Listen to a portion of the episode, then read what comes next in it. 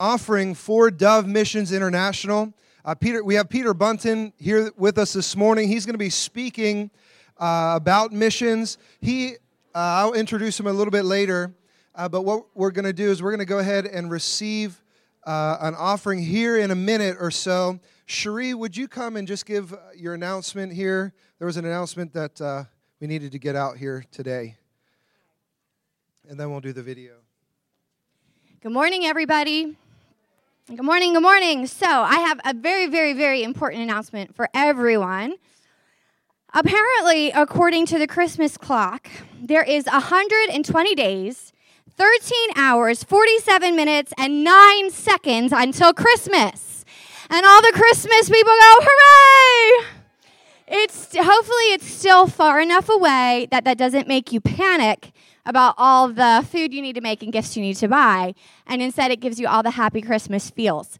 So, the reason I'm bringing that up is because we are going to have this Christmas for our Christmas Sunday morning service a choir, a singing choir. Oh, yeah. So, feel free to grab a friend and sign them up. There are sign ups at the back table. Um, really, this vision came about because um, we've been doing children's worship seminars, and we just have a passion for kids to learn how to sing the different parts. Um, so we're not. It's not a sing along. Touch your neighbor. Say it's not a sing along. We're actually gonna be doing the parts. It's gonna be. It's and and it's not just for kids. So your child has to be at least in fourth grade and then up to 110, you are needed and welcomed and invited. So if you know someone, you know how you sit next to someone in worship, and if they're like a good singer, you're actually like, wow, they, they actually have a really good voice. I, I want you to help me out. Can you help me out? And just talk to them and be like, you know what? You have a really great voice. We want to do an awesome job with our choir this year. We want all the generations. So we want those fourth, fifth, and sixth graders. Um, youth, I'm talking to you. Get a crew to represent for the youth and young adults. And I know the ladies are going to come out, but now I'm talking to all the men. We really need some of those deep, rich voices. So there's a sign up sheet at the back. Um, it has all the dates. It's going to be about two practices a month, just immediately after church for like 20 to 30 minutes, so it's not a huge commitment. I would love to see your name on that sheet and help make our Christmas service something special. Thank you. All right. You Go ahead and run that video.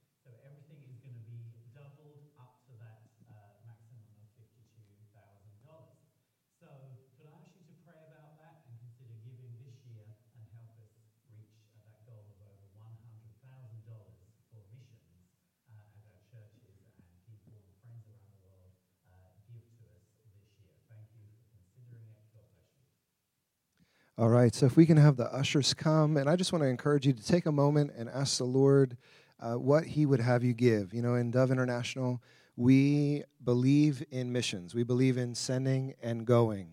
And so, uh, as you know, as many of us are in jobs and, and, and working uh, with our families and, and we're in one place, you know, we can send people. And the way we do that is through our finances.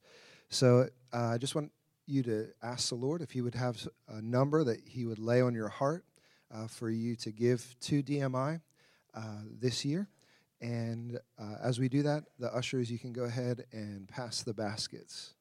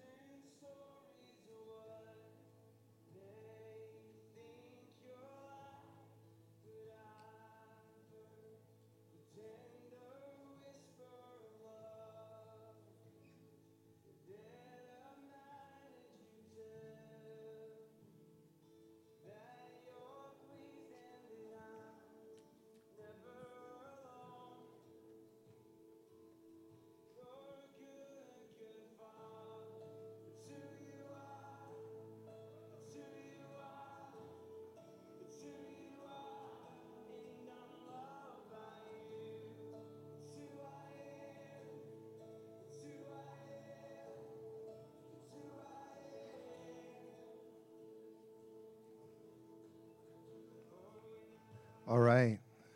So, as that's finishing up, would you join me in prayer? You know, believe it or not, uh, you are able to give to Dove Missions International all year long, not just this morning, right?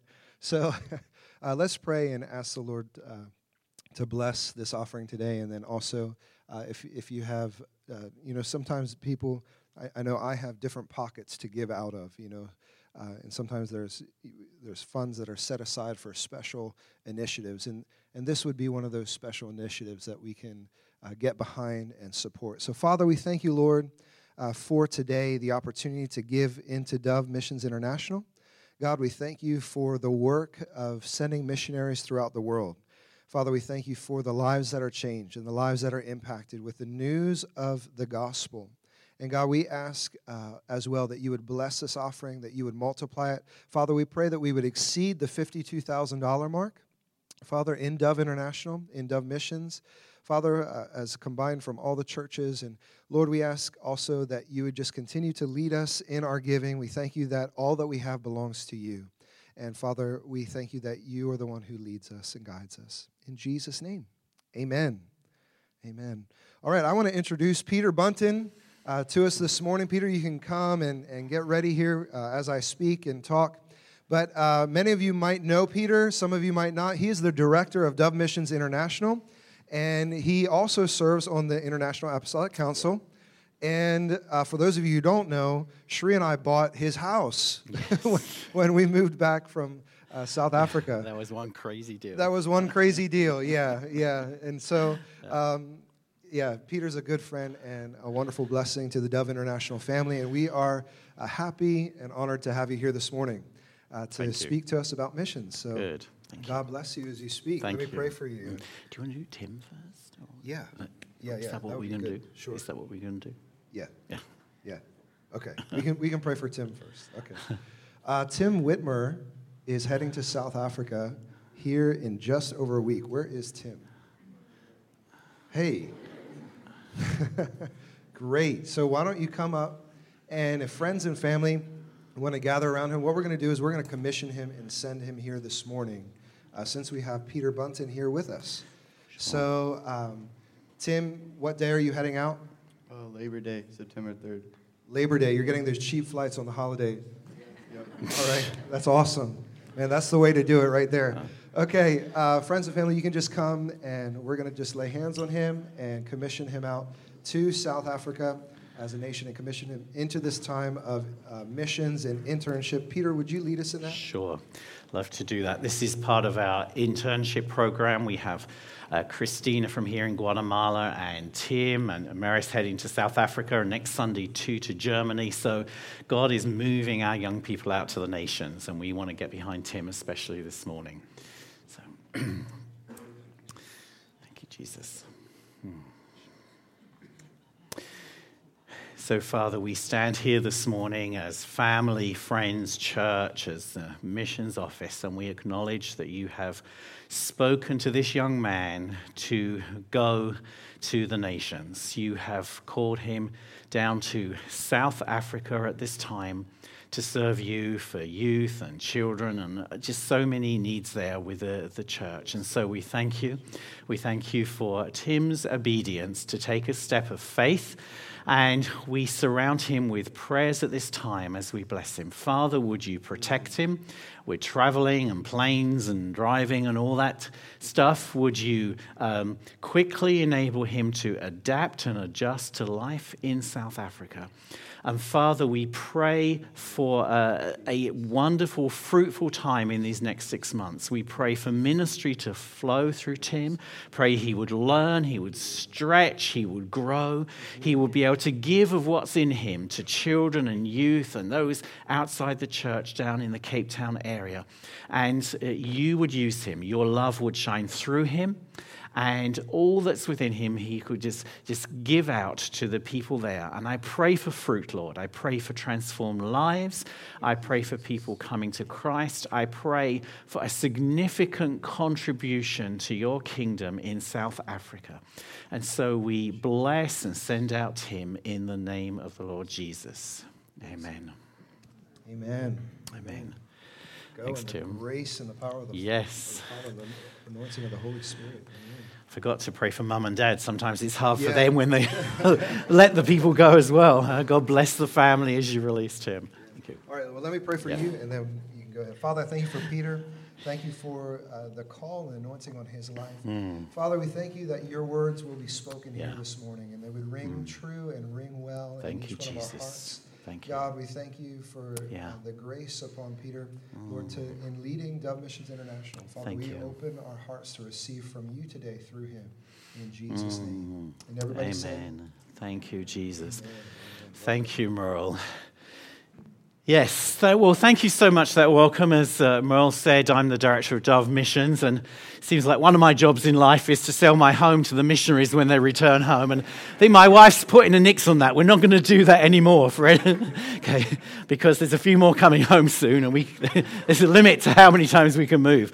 So that was just the great how the, God orchestrated that, and uh, between Merle and Cherie and Ruth Ann and me, and. Um, God sometimes has got a sense of humor as well. Um, so, thank you. We were part of the church for a while. In the last few years, we've been part of Sacred Journey, which really my wife Ruth Ann leads, and she's leading this morning, so she's not here.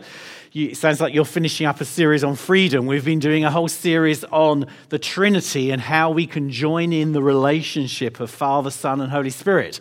And that's our last morning. So bless them there as they study that. And I still haven't done my church homework. We have reading to do, so I should go home afterwards and read the final chapter of the book and uh, uh, join in with my church uh, there. So great to be here. And thank you for your commitment to missions. I want to say that I've been asked to speak on missions, and make it a Mission Sunday, but thank you. You've already given generously this morning. Um, people are going out. It's, it's been so funny this year in my office. I, you know, applications come through for different things, and I feel like I've been given, you know, Merle and Cherie and Alan and David's a, a job in reference writing. There's so many people from Newport they've had to help get out there, and it's got to the stage. Sometimes I get a fresh application and I go, "Oh, it's Newport. What's Alan going to say now?" You know, and it's like I, I say to him, "I feel like my job is to get like half of your congregation overseas this year." Okay. And I guess I shouldn't apologize about it. It's the way it's happened. You're obviously mission minded. God's doing things. So my role is to get people out. And uh, I know what it can be like we, to say goodbye, but it seems like God is doing so. Let, us accept it. And I've decided I'm not going to feel sorry for Alan anymore. I'm just going to take his congregation. And so we've got Christina out there in Guatemala and Tim, and we've got people wanting to go to Scotland. We had many from this church on the team to Barbados and our EMT youth camp this year. And so praise God for you and what He's doing. It's a fresh day and it's a fresh generation. And that's why we're doing this. We want to speak to a fresh generation about God's call to the nations, yes? And we've got to put that in front of our people and say, would you find your place in what God is doing in the world today? And so i am going to give a talk today, and I've entitled it here A Tale of Two Kingdoms, which may not sound very missionsy, but stay with me, and hopefully this will make sense. The Tale of Two Kingdoms. Now, the really literary ones among you will notice an allusion to Charles Dickens. I've got some people nodding. People here know Charles Dickens. Wow. See, I knew you were a literary group, not only missions minded, you're obviously well read in English literature. And the opening, I think this is one of the great opening sentences of a novel in English from Charles Dickens. And he wrote a book called A Tale of Two Cities, okay, in 1859. It was the best of times, it was the worst of times. It was the age of wisdom, it was the age of foolishness, it was the epoch of belief, it was the epoch of incredulity, it was the season of light, it was the season of darkness. And I just thought, wow, that kind of sums up really what I feel is going on right now. You know, this novel of Charles Dickens, 100 whatever, you know, 50 years ago, that on the one hand, there's incredible things happening. We've got these, these precious young people doing missions in Barbados and South Africa and Scotland. We've got churches being planted around the world. We've got significant things happening, testimonies, and God is moving. And we know just how much the church is growing. Right now, the statistics show about one in six people on this earth are really believing Christians. And that's a phenomenal kind of ratio compared to what it was. And I travel a lot, Merle and others travel, and you go to places where they're just massive churches or just lots and lots of small ones. I was in Myanmar in this last year, I think it's back in October, and we were out in these little villages in Myanmar, used to be Burma, and just a young couple, just early 20s, saying, We're moving here because God has told us to reach the children and start a church. And it's unreached. There's Muslims, there's you know, mainly Buddhists in, in Myanmar, but other you know, um, religions as well. And no Christians. And God is compelling people to go to these unreached places and share the love of Christ. So we see all that, but we know the world's pretty messed up as well. And I thought, well, I don't want to depress you, but you just think of the news in the last few years, uh, the last few years, the last few weeks, the last few days.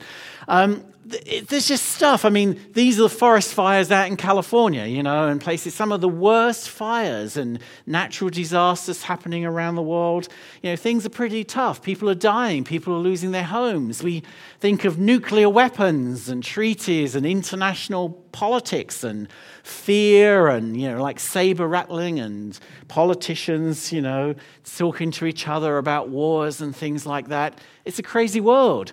Uh, for those of you who don't know, well, you know one person is there. The other person is the Canadian Prime Minister. You know, alliances and nations, they're, they're in trade wars and putting up tariffs and barriers and those things that for decades have um, we've kind of accepted. Things are changing in the world. There's a lot of stirring up.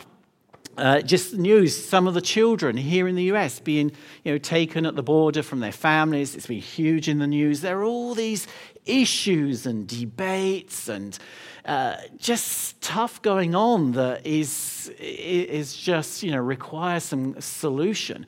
This one, Syria, this one just, just gets me. I mean, there are different reports. One we saw, there was about 20,000 children killed in, in Syria. And I mean, I didn't put some of the pictures up because I thought I don't want to, you know, be unduly, what's the word, sensationalist or something. But you know, people digging their children out of rubble. I mean, 20,000 kids in the bombing and the fighting that's going on in that, that nation. And so God's, God's working. We see these things, and yet we just turn on our TVs, don't we? Or we read the newspaper or something, or go on a website, and it's bad, okay?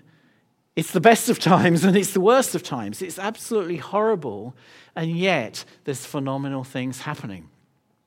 And so a kingdom clash, really, a tale of two kingdoms. There is this kingdom of darkness, and we know the characteristics. You know, death, Satan, the enemy, loves to bring death, destruction, destruction of people's lives and homes and their relationships and marriages and families torn apart and abuse. This is the work of the enemy deception, falsehoods, hatred, wars, you know, civil wars going on. This is the work of the enemy. This isn't God. Okay, friends, there's nothing about God in these things. This is the work of the enemy, the kingdom of darkness. And in case we're trying to think, well, you know, we're living in the worst possible times, we need to reflect it's pretty much been like this for a long while. If you were alive a few hundred years ago, uh, back in you know 1300s, 1400s, the Black Death swept across Asia and Europe. A third of the population died of the plague. Okay, so that must have seemed pretty bad. Uh, we know there have been genocides in Armenia. We think of World War II, you know, six million Jews killed. Or under Stalin, 20 million Russians killed within about a 20 year period by the leader of their nation and his policies. Uh, we know about slavery here in America, African Americans, but slavery elsewhere in the world. Persecution of churches. Many here come from an Anabaptist background. We know people have literally been killed or fled to other nations because of their faith in Christ. So I don't want to say, as I mentioned this, that this is like the worst possible times. Satan's been doing his thing for a while, for a pretty long while. And so, um, oh, I'll skip past that. Oh, well, I was thinking, thinking, more of a personal thing. My um, parents, I'm from London, my parents, as uh, children really in London during World War II, my mother, every night for about three years, slept in a bomb shelter in the backyard. This isn't actually them and my family. And I remember my mother saying, You know, we didn't have a childhood. When every night you're hearing bombs dropping around you, wondering if you're going to be there or your house, and coming out and checking on your neighbors that they're still alive. That's not much of a childhood. Okay? So some of my family have been through some of those things. So we see the work of the enemy, and sometimes we think, where is God? what is God doing? And these are not new questions either. You read through the Old Testament how many times the Hebrew people were like, God, where are you? You know, the Assyrians were coming in. Were, you read, you know, Amos, you read some of these books about um, destruction and foreign armies coming in like locusts and destroying. You read Lamentations after the people of Israel have been, you know, captured and the people lamenting. They've lost Jerusalem. They're taken off to Babylon. And so throughout history, people have asked this question where is God and what is God doing? But, and that's a good question, but in some ways there is an answer. God is in the hearts and the hands of his people. Okay. Where is God? Well, God dwells in us, doesn't he? Okay we talk about, you know, we use phrases like accepting Jesus into our hearts, but whatever we mean, it's, it's us coming to God, surrendering to Him, and allowing Him to dwell within us. So we say, Where is God? God is here in a pretty powerful way, even this morning. He's here sitting inside, I don't know, you know, 150 people, or how many are here? He's in, you know, Dove Westgate, he's in believers in the Lutheran church and the Pentecostal church up the road. God is present in this world and he's chosen to dwell in us. And this scripture there in 1 Peter you are a chosen people, a royal priesthood, a holy nation, God's special possession, that you may declare the praises of him who called you out of darkness into his wonderful light. So Scripture says we've been set apart. So maybe I should come up here a bit more. We've been set apart as a special people. Why? So we've been brought into the light. And why are we in the light? So we can reflect it to this world, yes? Where is God? He's in us and He's shining through us. He's using us, our words, our demeanor, our conversations, our acts to other people to show his presence in the world. So God is present all over the world, especially in his people. And what is God doing? Well, God is working out his purposes. That's what the scripture says. It doesn't matter about fires in California and trade disputes and warfare and refugees and all these issues. the scripture does say God is working out his purposes.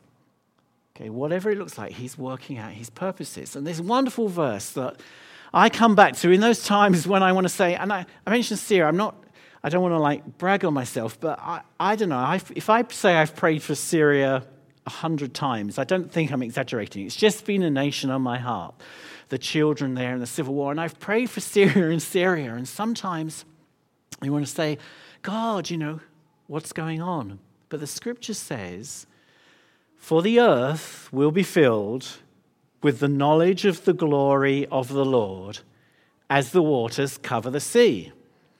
It doesn't say, well, one day it might be, or one day if, you know, the United Nations brings about peace, whatever, here and there, or it might be if, you know, Syria doesn't do this and Russia doesn't do this. It says it will be filled with the knowledge of God's glory. God has an ultimate plan and destiny for us, this planet, and the peoples on it, that we would know Him, that there is access to Him, that people know about God all over the world, all the different tribes.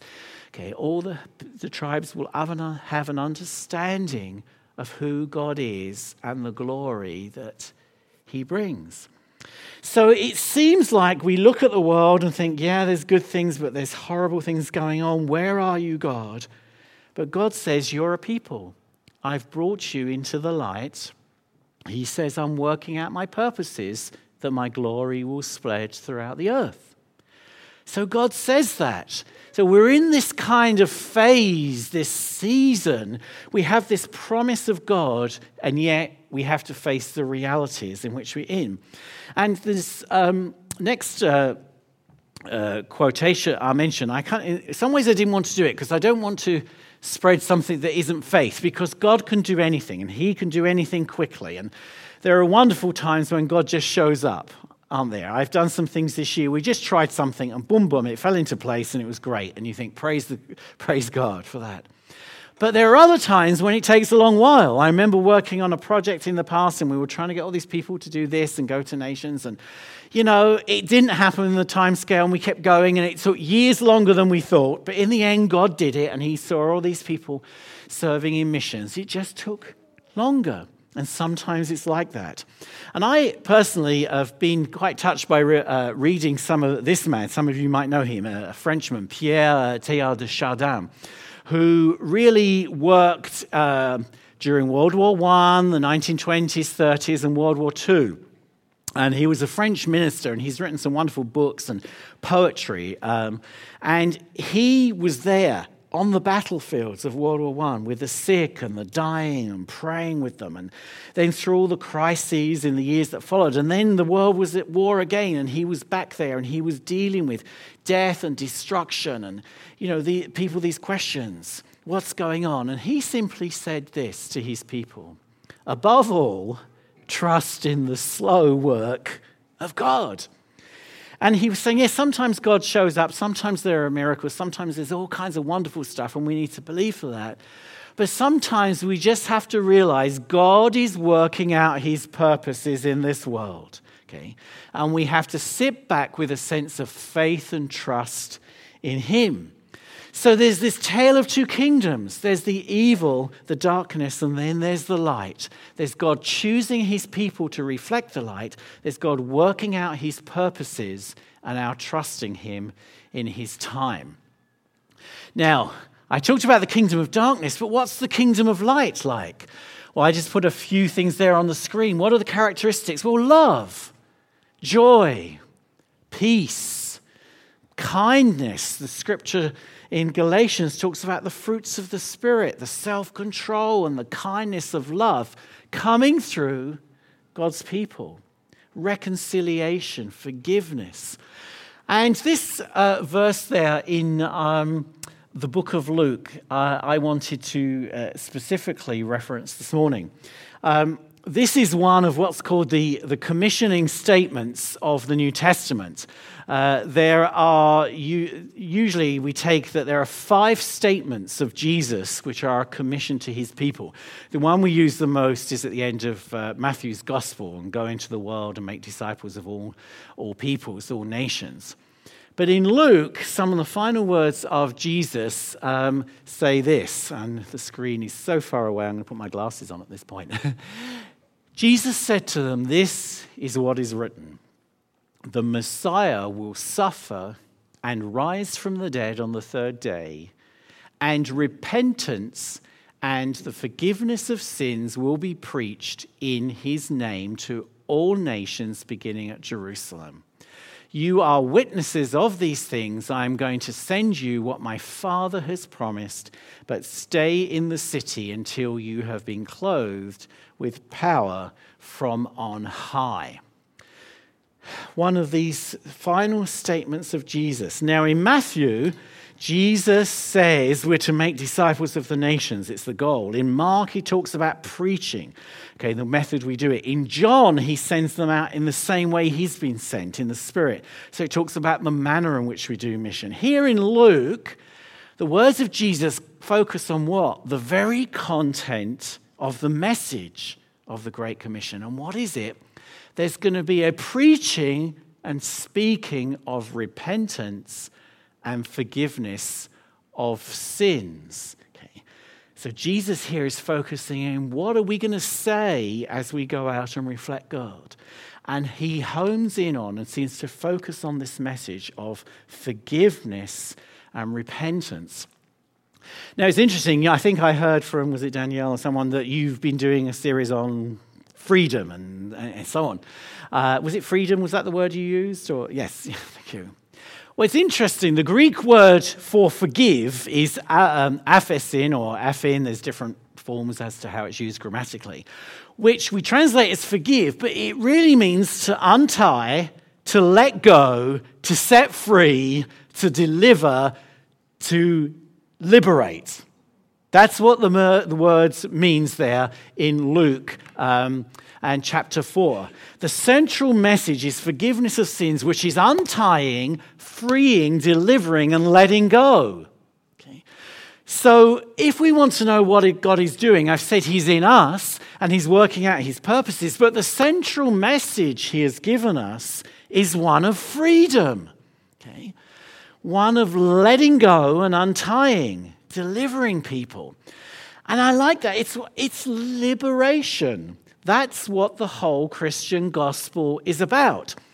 Now, of course, we've seen people, churches, and things within us, we can end up with all kinds of stuff that is the opposite of freedom. And even in the church, you know, you can have rules and regulations. But it's really about freedom and letting go. And we need to realize that's the central message of Christ. We were in our church, we were doing some Bible discussion or whatever just a, a few months ago. And we were reading some passages, and people talked about how it could make them feel condemned and whatever, the, these passages. And I was saying, no, we need to understand the Bible must be interpreted in the light of freedom. It's all about God trying to untie us and get us freedom. So, passages, yes, there are things that are wrong. Yes, there are things we shouldn't do. Yes, there are times when God has to point out sin. But even that is for the purpose of freedom and untying and letting go. And if we're reading things and getting condemned, we're not quite getting the whole reason why that passage is there in Scripture. And it was like the light was dawning on people. We interpret scriptures through the lens of freedom and liberation because that's the central message. How can we untie people from the kingdom of darkness and let them go? That's what we are to do. The kingdom of light is about freedom. And I thought I'd just show us through a few uh, photos here from missions and churches around the world uh, as part of this. This is a city gate in the city of Dwarka in northwest India, where I was a while back. I didn't take this picture. But on the city gate, they write, I think it's on Hindi on one side and then like English on the other side, how the city is dedicated to this certain god and a prayer to their Lord Krishna and so on. How they dedicate their city to this god. So we have a city, and you know, from a mission, we were there, and from a missionary perspective, this is kind of nice because you don't have to pray for discernment about what the ruling stronghold is. that you don't. You, they tell you there, and they write it in English, as you walk into the city. True. So it kind of makes it easy for a missionary, really, in that situation. You don't need a gift of discernment. They tell you. So that, that's nice. So, so we're there in, in, um, in Dwarka, okay, and though I joke, it's the kingdom of darkness. I mean, this is one of the main, um, what do you call it, statues or idols. It's actually not inside the city gate, it, it, it's outside. It's this huge and people go, a statue of one of their, who they believe to be a god, idol, and people go there on pilgrimage and so on. And you think, this is darkness, okay? This is darkness. And if I told you more about the history of it, it is just so gruesome. I probably won't go into it today. Um, it's darkness, but what's God wanting to do? Again, He wants to bring His kingdom of light. We stood there as 11 or 12 people and we took communion. We celebrated. We felt it was important in front of that statue to say, The Lord Jesus has come in the flesh he has died for the sins and he has risen and is now alive. And we need to proclaim it here. So we worshipped and celebrated communion as part of bringing the kingdom of light to this place.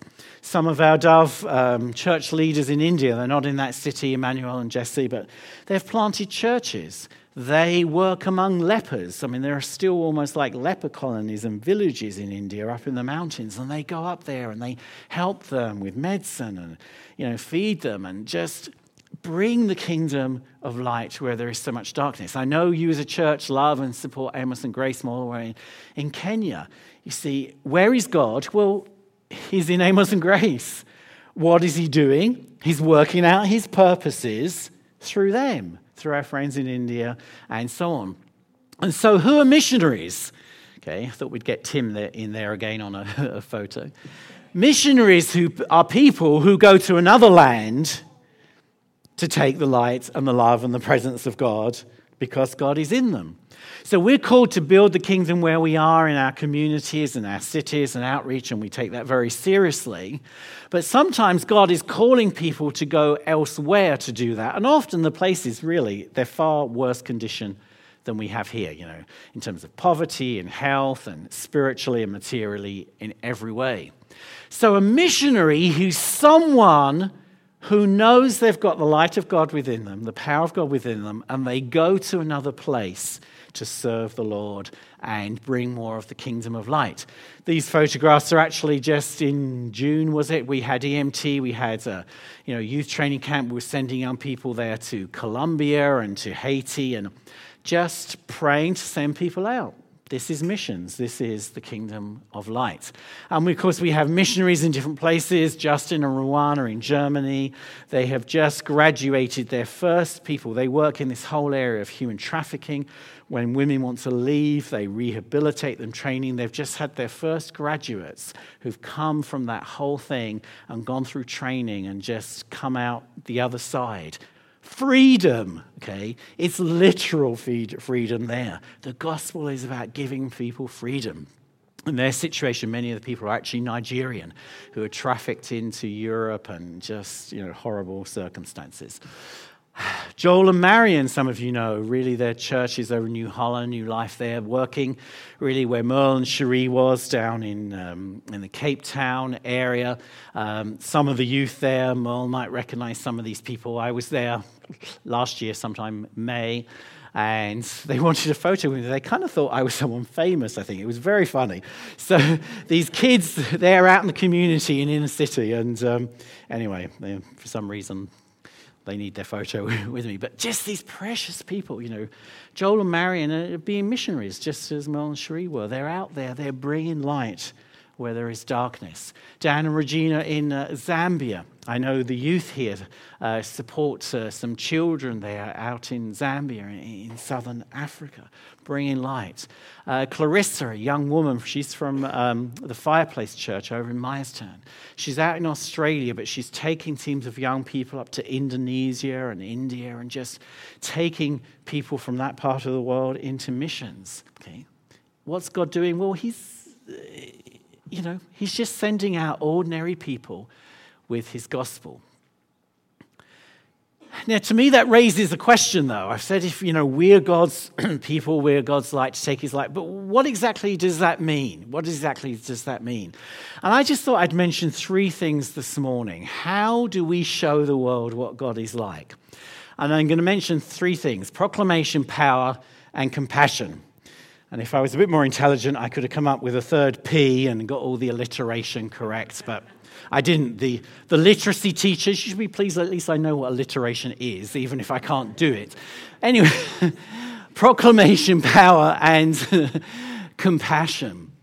I think ultimately, if I were to just sum things up, I think that's what the gospel is about the three things that we need to do as we take God and his light to the world. Proclamation really is telling. At the end of the day, we have to tell people, we have to communicate with people. Now, it's not necessarily standing preaching like I'm doing now, it could be other things. Here in the summer in Colombia, our young people were doing dramas, or here they're doing some kind of game or illustration out in the squares and parks of Medellin, Colombia, which was a very much a, a, drug center, and God is doing things there, and we got a privilege to be part of it we have to proclaim that we can never get away from that. How can they call on one they have not believed in? How can they believe in the one whom they have not heard? And how can they hear without someone preaching to them? And how can anyone preach unless they are sent? As it is written, how beautiful are the feet of those who bring good news from the book of Romans. There has to be. How can people hear? Well, someone has to tell them. Okay. Whether it's preaching, whether it's literature, whether it's dramas on the street, whatever it is, there's got to be that communication of who Jesus is. Remember, Jesus said there's going to be a message of what? Repentance and forgiveness of sins. And that has to be proclaimed. We can't shy away from that.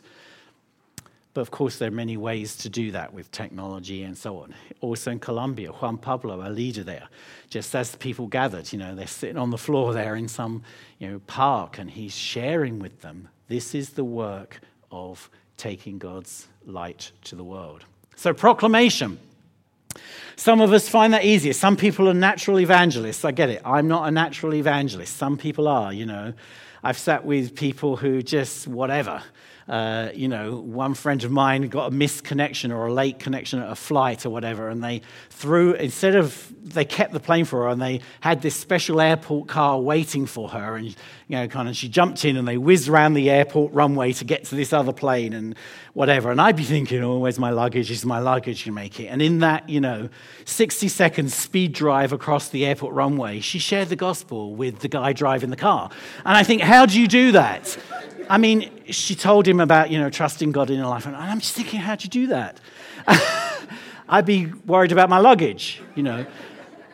But she's an evangelist, and she just somehow has this gift. She can turn every conversation, or more or less every conversation with an unbeliever, to the subject of God. She just does it so naturally, and it's just natural, you know. And great, praise God for that. And some of us are not evangelists, but we still have to proclaim. We still have to talk to our neighbors, our colleagues. We still look for those opportunities where we share truth, where we share life, where we share light and love with them. Proclamation. Some of you do it through dance or music uh, or other you know, use of technology, and praise God for that. I think the second thing is we must realize, and we can't get away from, the gospel is also a message about power. And we need that, don't we? Because I've talked about the power of darkness, the natural disease, disasters and diseases, and the wars and the political strife. There are powers going on there.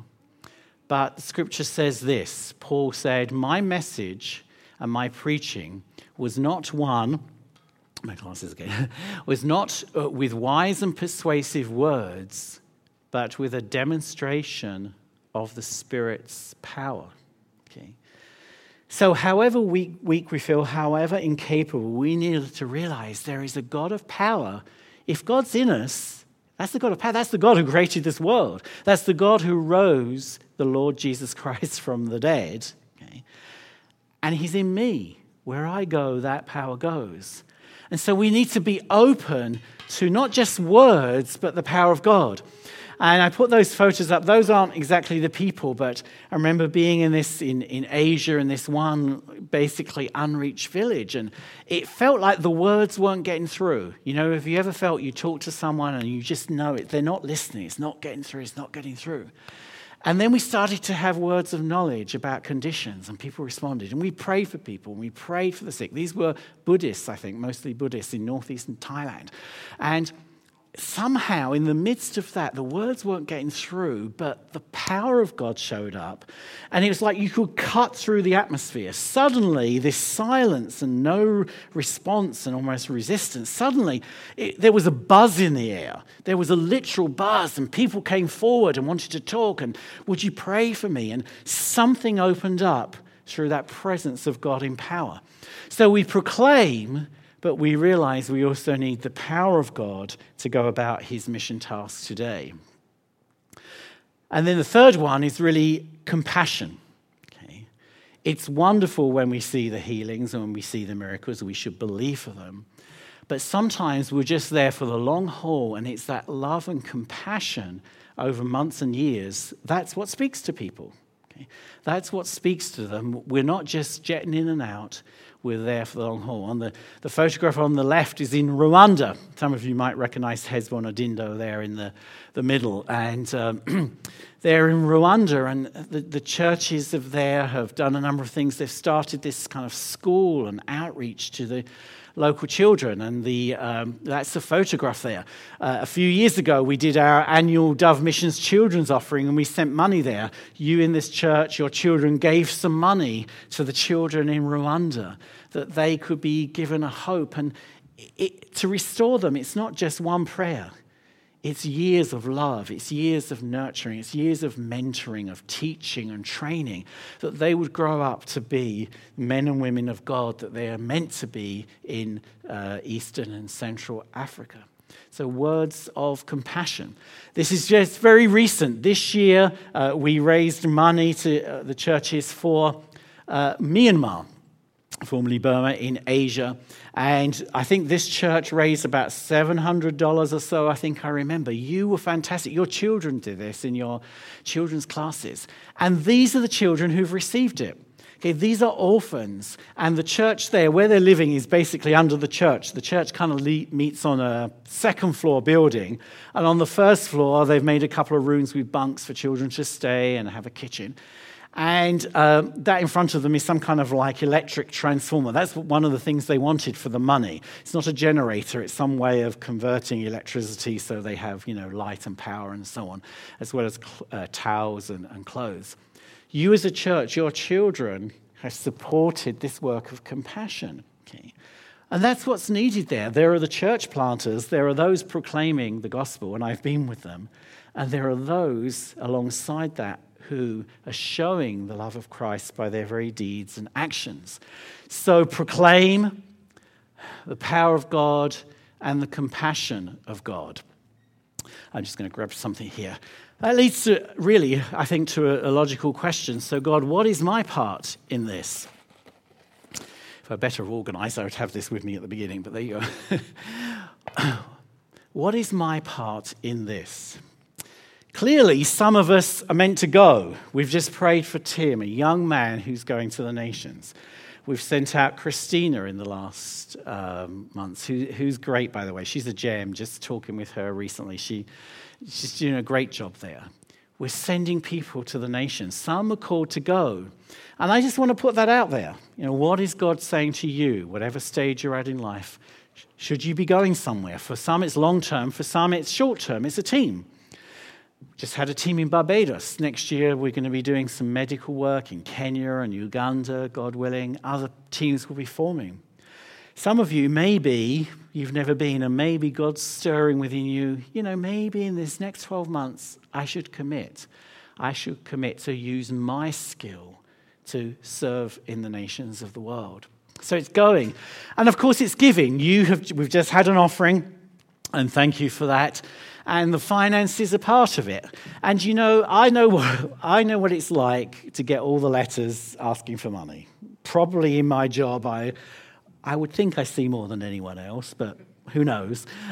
I certainly sit there every month, and Hillary now is going to be working with us, and I see the accounts, and we send missionaries money, and I see how it's down this month, and I, you know. So, like, I get it. And I know what it's like to have had your sixth request for missionary support come through in the same month or two months. I get it. But we can't deny the fact that's part of it okay? That resourcing of people to go. And some of us, that's the role. I mean, I know a precious business near here who just gave several thousand dollars to missions from their business. And like, praise God, I'm glad they're blessed and have made profit and they're giving it some to the nations of the world. What's God saying to me? What's God saying to, to us? Can we remain open hearted and generous and not get somehow hardened when the requests come. That's all I ask. And I know what it's like. I know what it's like to just want to throw the letter away, but to stop and say, God, okay, this is a precious person doing a precious work. I just gave to this and this, but do you want me to give to this as well? You know, just to be open hearted uh, to God in our giving. And prayer. I, I just don't I think it's easy to underestimate. I showed you a photograph of uh, Rowan and Justin Schramm there in Germany. They're in Karlsruhe, Germany. And they work, they literally go into the brothels, especially the, the women on their, their team. They have a, a kind of a coffee house with some of the people in the sex industry come and share with them. They have a safe house where people who want to leave that industry can go, and it needs to be unknown because there's hardened criminal gangs and mafia type gangs and, and that around. They do all this wonderful work, but they know, they know they're on the foundation of something because they're in Karlsruhe, Germany, and they didn't know this for a while. But six years before they went, a group of German Christians said, We have to pray for our city we have to pray about the trafficking and the sex industry in this city. And this team got together, and basically, almost every week for six years, they went to the red light district. They prayed. They prayed almost weekly, six years. They prayed and prayed and prayed for God to intervene in this situation. And one, I think it was Thursday evenings they used to pray. But so after six years, they were praying one evening, and the team said, It's time to stop we've prayed our prayers. So they decided to stop praying at that point. What they didn't know was about four days later, Justin and Rowan Schramm arrived in that city from the USA to begin a ministry to help bring freedom, that word again, to the women in the sex industry in Karlsruhe. And it took them a while to find out. So Justin and Rowan see incredible things, but they know they're on the base, their foundation of six years faithful intercession by local people who had a vision for freedom for the women in that city. So it, prayer isn't just an afterthought. It's not just something we do. Prayer affects the, the nations. At times, if there's an issue, you know, gather as a church, gather as your cell group, pray for your missionaries, engage in prayer because it does have an effect. The prayer of the righteous man or woman is powerful and effective. And I can almost objectively prove to you so many situations that have changed because people have prayed, and we only find out afterwards just how much, how effective that prayer has been. So, some, I just want to issue that call again. Some of you going, some of you go, pray, consider should you be on a team, what you should be doing giving maybe prayer. And even as a cell group, you know, I've known cell groups in some churches just what they call adopt a missionary, for want of a better word. Think, yeah, there's a lot of things out there. We're going to just focus on this one. We're going to pray for this one. We're going to send them a care package. You know, we're going to send them a box of Christmas gifts for the kids. They just do practical acts of kindness and pray. When they come back, they welcome them. They, you know, stock their closet with groceries or whatever. Sometimes, as a cell group, it can be part of your strategy of engaging in the world in some practical way. So, I've talked about two kingdoms kingdom of darkness, kingdom of light. Where is God? He's in us. What is He doing? He's working out His purposes of spreading the knowledge of His glory to the world. And missionaries are part of that, and we can do as well give, go, pray, send. Why do we do it? I want to ask that question. Why do we do it? And there's a reason I have this photograph up. I say we keep on going because of God's relentless love. His relentless love for me, His relentless love for you, and the peoples of the world.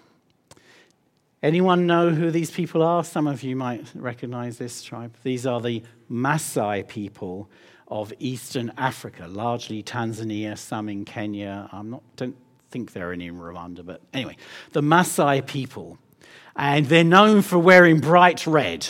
They have these kind of blankets and shawls and things like that. They're a kind of a warrior uh, people. They're known for wearing bright red. And I thought I would just tell you a little story about the Maasai. And this is one of my favorite books. It's called Christianity Rediscovered by Vincent Donovan. I don't know if anyone knows it. Christianity Rediscovered. Vincent Donovan comes from a place called Pennsylvania, USA. And he went to Tanzania to live among the Maasai people.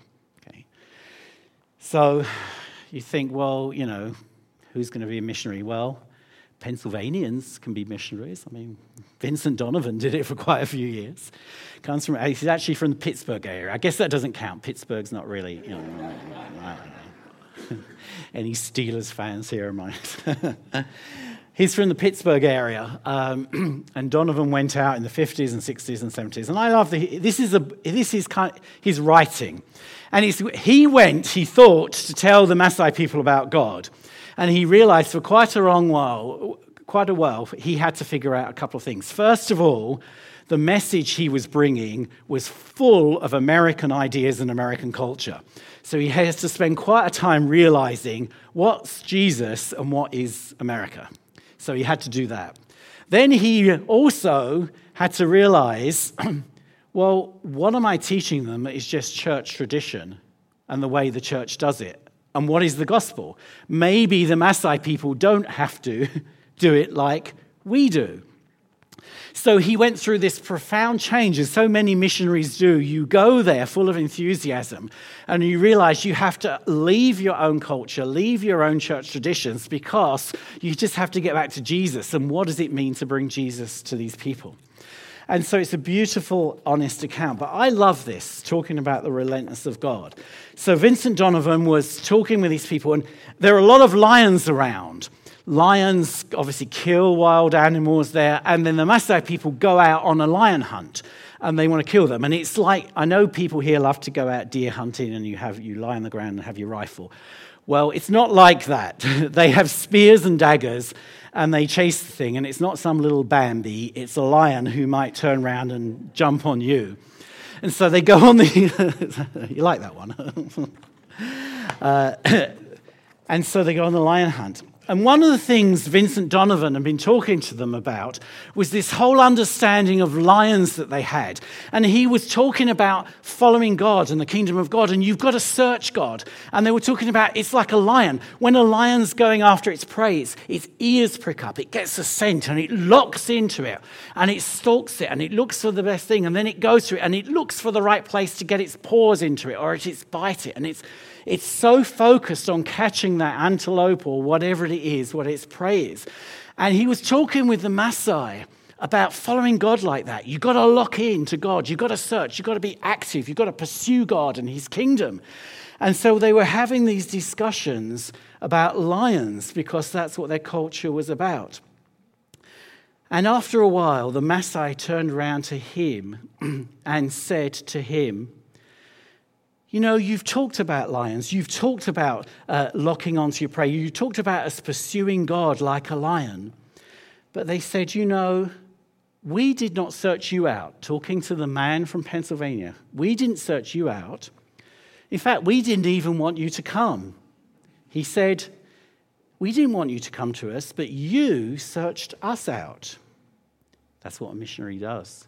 You searched us out. You followed us away from your house Of course, they'd never been to the USA. They, you came away from your house and followed us into the bush, into the plains, into the steppes where our cattle are, into the hills where we take our cattle for water, into our villages and into our homes. You told us of the high God, how we must search for him, how we must even leave our land and our people to find him. But you know, we have not done this. We haven't left our land. We haven't done that search. God has searched for us. He searched us out and found us. And this is the line that Maasai said to him All the time we've been thinking we are the lion. In the end, the lion is God and they hadn't read C.S. Lewis. they didn't know about Aslan and the one in the shore. They were trying to communicate the gospel. We've got to be like a lion going after its prey. That's how we, we seek God. And then suddenly the revelation came no, it's God's the lion. He sought us. He has been relentless in his pursuit of us, so relentless. He spoke to a man in Pennsylvania, USA, who came, and I think he spent 17 years living in the bush and the steppes with the Maasai people. God is a lion who relentlessly pursues his prey. And you read that and think that's profound theology from a people with no church background, no Christian history. The profound theology. No, we don't follow God. God seeks us. We submit to who He is. So, why do we do missions? Because of God's relentless love for me, for the people of the Maasai people, the people in India, the Mexicans, all over the world.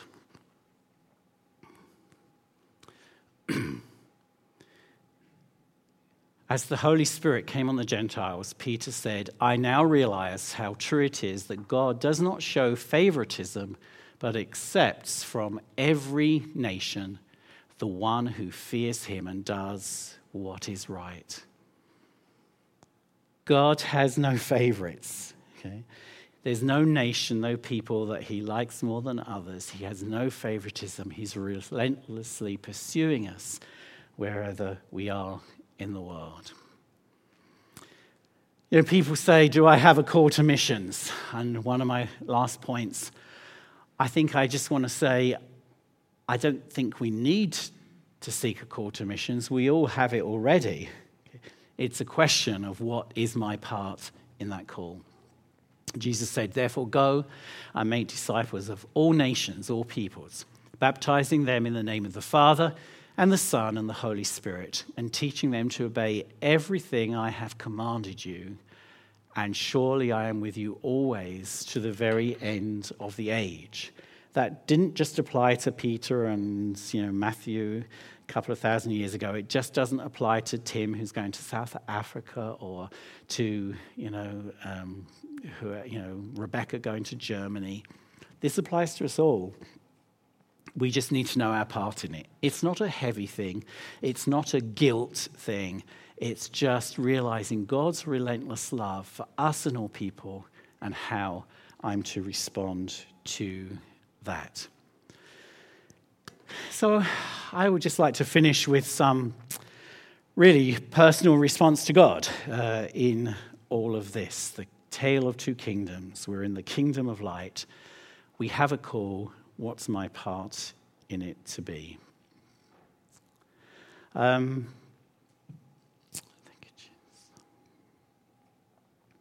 I think we, we had some musicians who were prepared to, to come back and just lead us in some reflection and worship back to God. So that would be great if you could do that just for, just for a moment. and I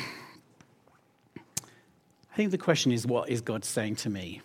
What's God saying to you, your family, or your cell group here today?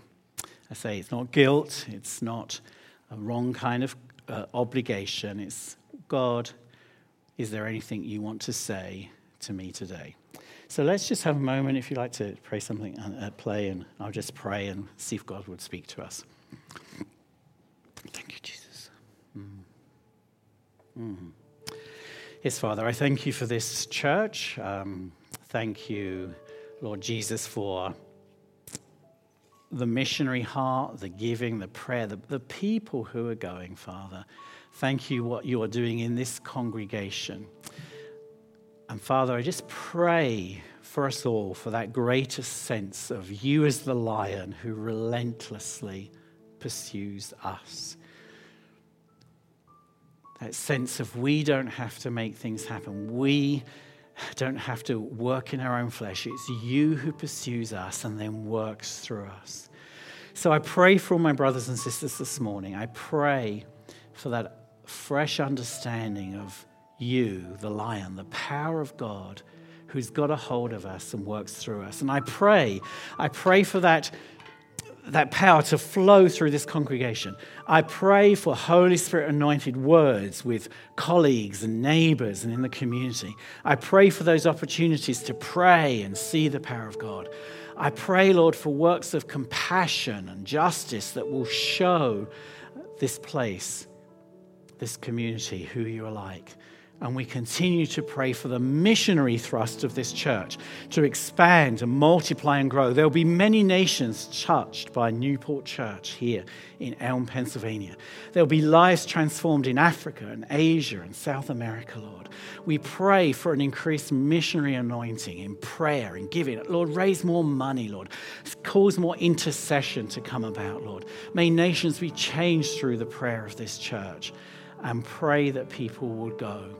We pray this in the name of Jesus. And this morning, I just, um, a moment of silence, pray you would speak to any of us, not to uh, you know, do a heavy one. If there's anything for each of us to respond, would you make that clear uh, in this moment of quiet, Lord? Speak to us. Anything fresh for my life, my family. Thank you, Jesus. Thank you, Lord.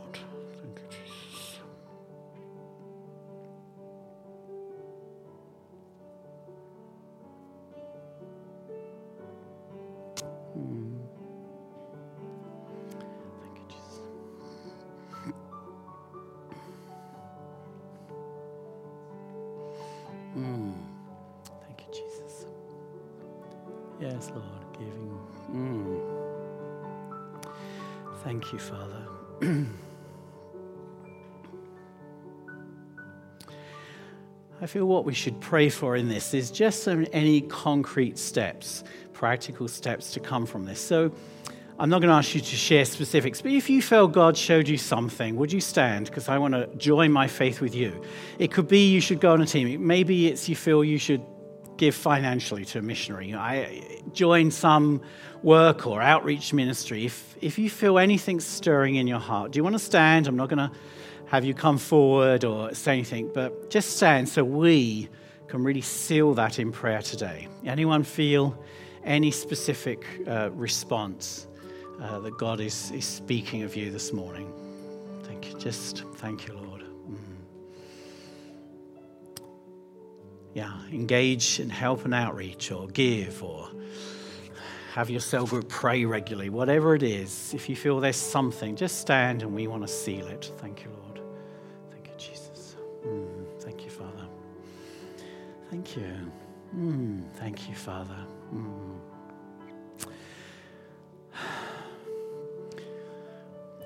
Well, Father, we do, uh, as a God of love and light, we do pray for what uh, your work to be accomplished here this morning.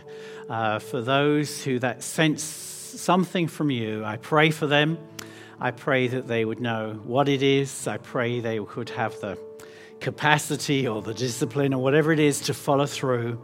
Uh, I pray they could obey that step you're calling them, whatever it is uh, those specific things you are doing for the furtherance of your kingdom through this body. So, those who stand, we bless them.